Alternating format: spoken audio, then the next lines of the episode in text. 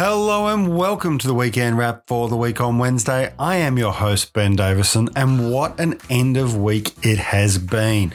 Of course, if you want all the detail of Scott Morrison's Napoleonic style power grab, you can catch up with the week on Wednesday episode from last Wednesday, where Van and I broke down exactly how undemocratic and obtuse, and obscure, and downright dangerous Scott Morrison's multiple secret ministries, his shadow government, if you will, really was and continues to be because the fallout is continuing.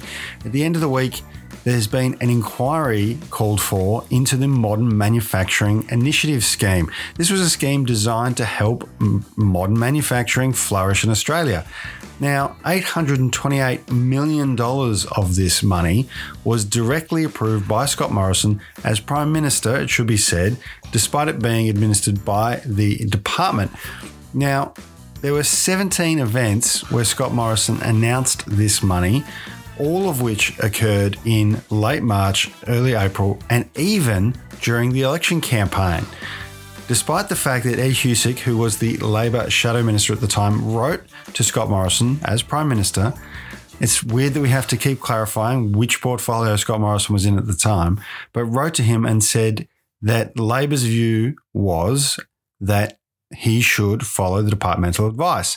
Now, it doesn't appear that that's happened, so much so that the confusion around the program was so deep and confused that originally it was reported that $748 million had been allocated. Then that was revised down to 601 million.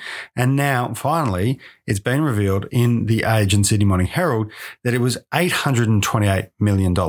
Now, five of those announcements happened during the election campaign, yet more shredding of our con- conventions, our democratic processes, our caretaker model of government during elections. Scott Morrison has no respect for our democracy. There is such danger where we have someone who believes that everything he does is in the national interests because he believes he is guided by God. I have no issue with people of faith. My wife is a person of faith. My family members are people of faith but they do not believe that every action they undertake is in the national interest because they are guided by God. Scott Morrison, over the last week, has clearly shown no remorse, no repentance. In fact, he's gone so far as to go online interact with and create memes about himself and his power grab. It is the most bizarre, non reflective uh, and non repentant activity one can imagine. Staying up all night, playing on the internet, making memes of yourself, taking on multiple ministries. If Scott Morrison is listening, and I sincerely doubt that he is, but if you're listening, Mr. Morrison, you need to understand that people make those memes not because they're happy for you or because they think that what you've done is interesting or funny or witty. They're making them because that's the way they can communicate their sense of frustration, a sense of powerlessness, a sense that no matter what we do, individuals like you, Scott Morrison, will undermine democracy and consolidate power in their own hands.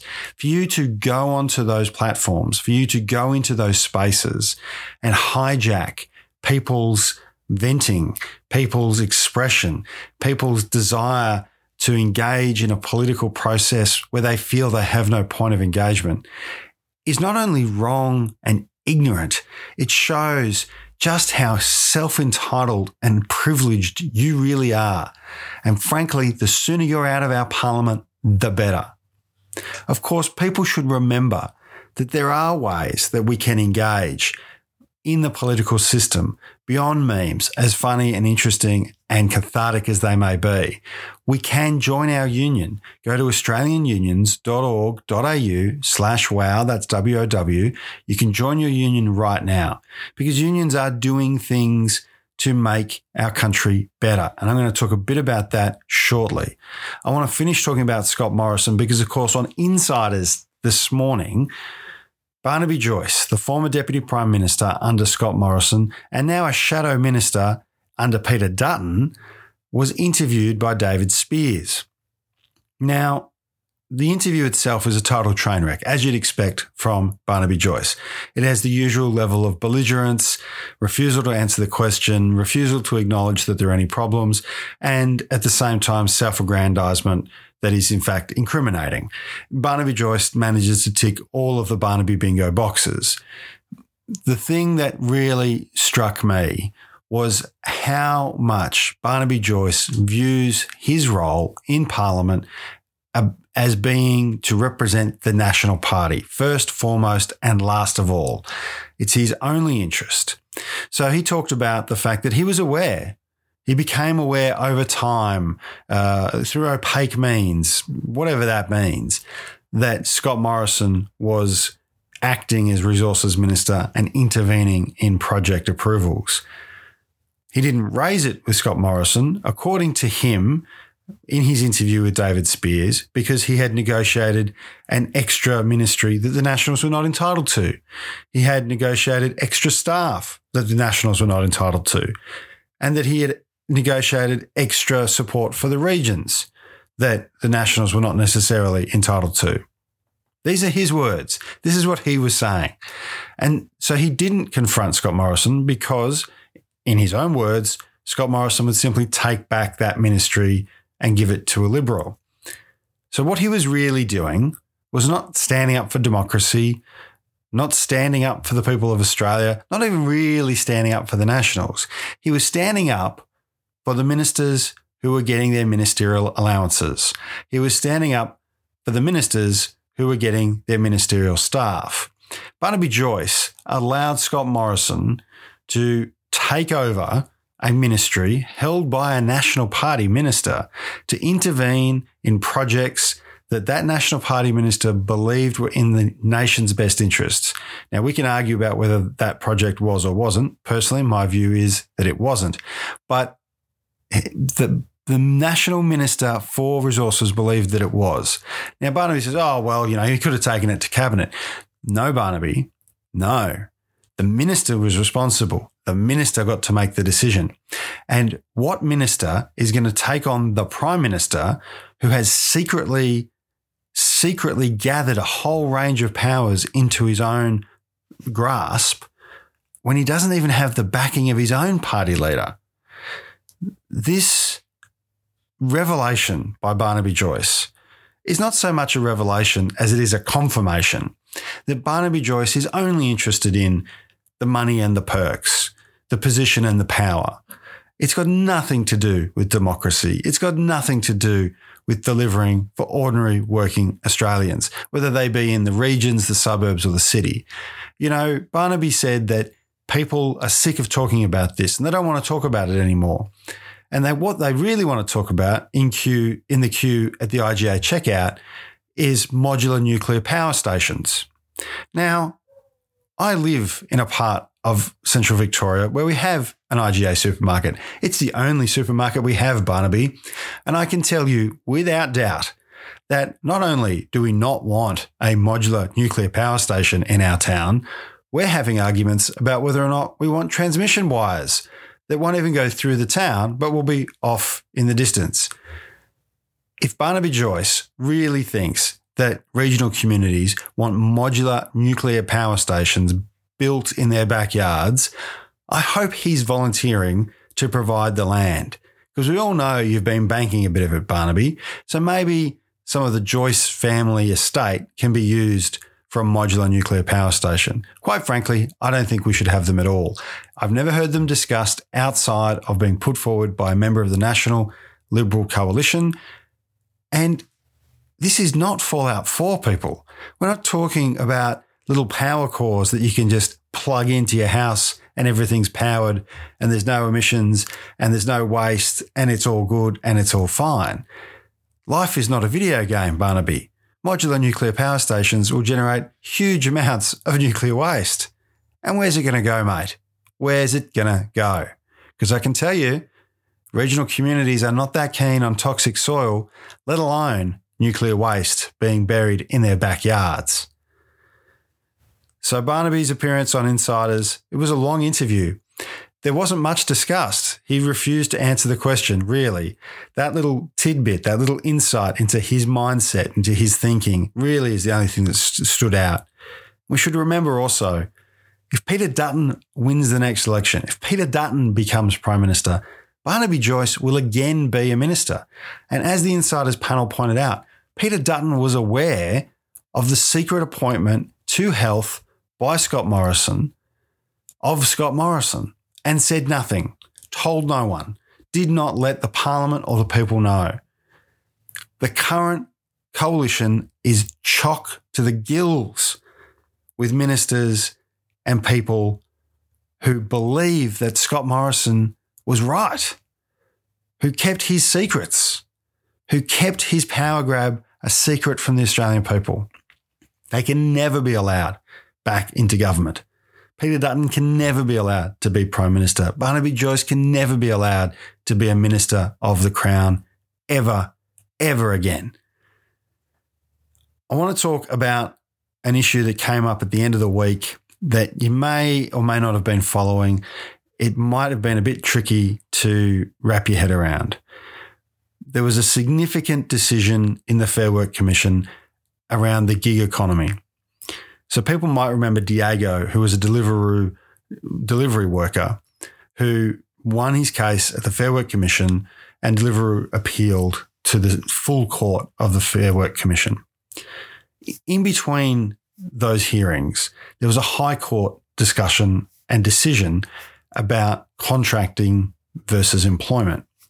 And what the High Court has decided unstitches over 100 years of Australian precedent. In Australia, we've always operated on the basis of reality, not just what's written down, but what's actually happening in a workplace. Taking into account the various factors that make up an interaction between a worker and a boss, between an employee and an employer, between a contractor and a contractee.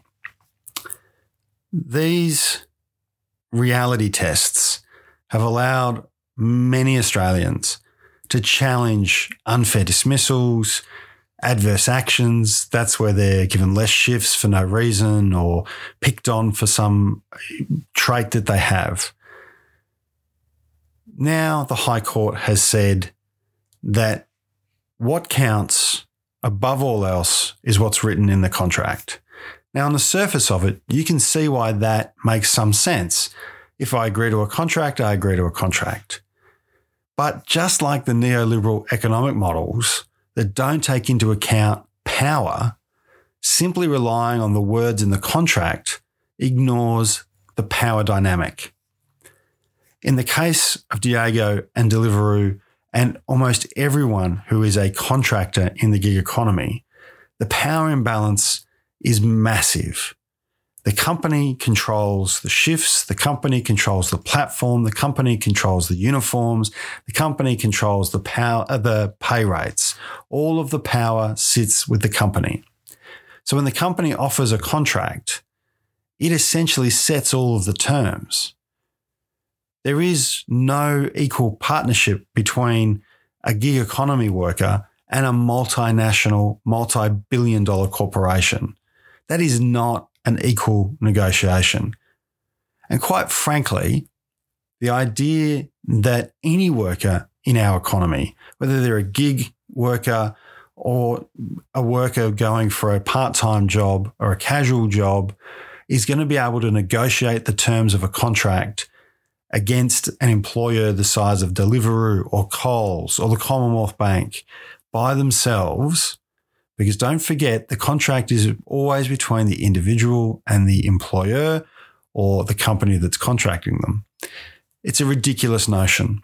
It's built on a series of false premises. The idea that gig economy workers are their own business and are contracting as a business to a business is also ignorant of reality. Sadly, what happened this week was that the Fair Work Commission full bench had to rule against Diego and against contract workers in the gig economy. And they did that at the same time as acknowledging that if it wasn't for that High Court decision, they would have been ruling in the opposite direction. That the relationship between contract workers in the gig economy and the platforms that contract them has all of the hallmarks of employment. And in actual fact, they are employees in every way that counts, in every way that is real, except that there is a contract that says otherwise. And that's why Diego lost his case. Now, the Transport Workers Union, of course, has been supporting Diego and working very hard in this space. And a big shout out to all of the Transport Workers Union members who I know listen to this show. This fight is far from over. It's important to remember that. While the High Court has made this decision about contracting and it has had this impact at the Fair Work Commission, legislation still rules the day. And the Labor Party has committed to making sure that gig economy workers and platform workers and get proper protections. That sham contracting, whether it's in transport, aged care, the NDIS, or even now, as Uber is moving into medical transportation, that is moving patients from hospitals to rehabilitation centres or from hospital to hospital, making sure that workers are properly recognised and have proper minimum standards. In my view, every worker should be entitled to at least the award. That's just common sense. That's what that system is for. That is our minimum threshold. That is our minimum safety net. And it is built on the idea that in different sectors you have different requirements, and we recognize that and we provide appropriate conditions and wages for those sectors. What these gig economy contracting platforms are doing is undermining the very fabric of our employment system. And the case that went to the High Court has overturned 100 years of precedent. Now we need a government to step up and overturn that through legislation, to legislate the rights of working people, to have proper wages, proper conditions, a safe working environment, and to be able to bargain for improvements. Because there's no way, there is no way that an individual like Diego, who is determined to be by a court their own business, can negotiate against a multi billion dollar corporation to change their wages or conditions. But if all of the Diegos, if all of the Deliveroo delivery workers were standing together, were unionized, were making demands on their wages and conditions that were reflective of what they earned and what they deserved, then they might have a chance. And until our laws change to allow that, until our laws change to encourage that, we're going to continue to see the kind of awful wage cuts that came out this in the last week as well. Cost of living will keep going up and wages will keep going down. So hopefully, as we get closer and closer to the Jobs and Skills Summit and we get closer and closer to Parliament having laws put before it that will address these issues, working people will get to see how a Labor government changes their lives for the better. Of course, there's so much we can do in the meantime. The, the struggle in this area is not over. You can still join your union, even if the High Court has decided that you're a contractor, not, a, not an employee. You can join at australianunions.org.au slash wow, that's W-O-W. It's so important. It doesn't matter what industry you're in, whether you're in transport, whether you're in the NDIS, whether you're in aged care, whether you're in retail, whether you're in manufacturing. I mean, if you're in one of these manufacturing businesses that got one of these government grants, it's not your fault as a worker that Scott Morrison decided to politicize the grant process. But of course, we know that workers could bear the cost of it, right? We know that if the investigation finds that the money was unduly given and, you know, there has to be a clawback, it's unlikely there'd ever be a clawback. But if there was, we know who bears the brunt of that. We know it's not the executive. We know it's not the CEO. We know it's not the shareholders. It's the workers who bear the brunt of it. That's why it's so important to be in the union. So you can stand up and say, no, we didn't do anything wrong. We're not going to wear the cost. So join your union, join today. I also want to give a big shout out to everybody who has become a supporter of the week on Wednesday. We've had our biggest week of new supporters jumping onto our Buy Me a Coffee page. That's www.buymeacoffee.com slash week on Wednesday. And just such a big thank you from me and Van to all of you. It's really great. We're really kicking goals in terms of getting more downloads and more listeners, and it's all happening because of you. If you like, share, comment, leave a review, uh, you can do all that uh, on just about every platform where you listen to the week on Wednesday. And of course, this Wednesday, we're going to have a bit of a deep discussion on what's going on in higher ed. Van and I have been talking to some people in the higher education sector. There's been a lot going on. There's stuff happening in WA, there's stuff happening in Victoria, there's stuff happening in New South Wales. Most of it bad, quite frankly. We've seen protests at Swinburne this week. Uh, we've seen uh, talk of industrial action over in WA. We've seen industrial action happening at the University of Sydney. Uh, but Van and I are talking to some people, and we hope to bring you a bit of a deeper discussion about higher education in Australia on this coming Wednesday's episode of the Week on Wednesday. We also anticipate that there will be more ACTU discussion papers as they keep rolling them out in the lead up to the summit. And isn't it great to see? We're having national debates about issues that matter to working people.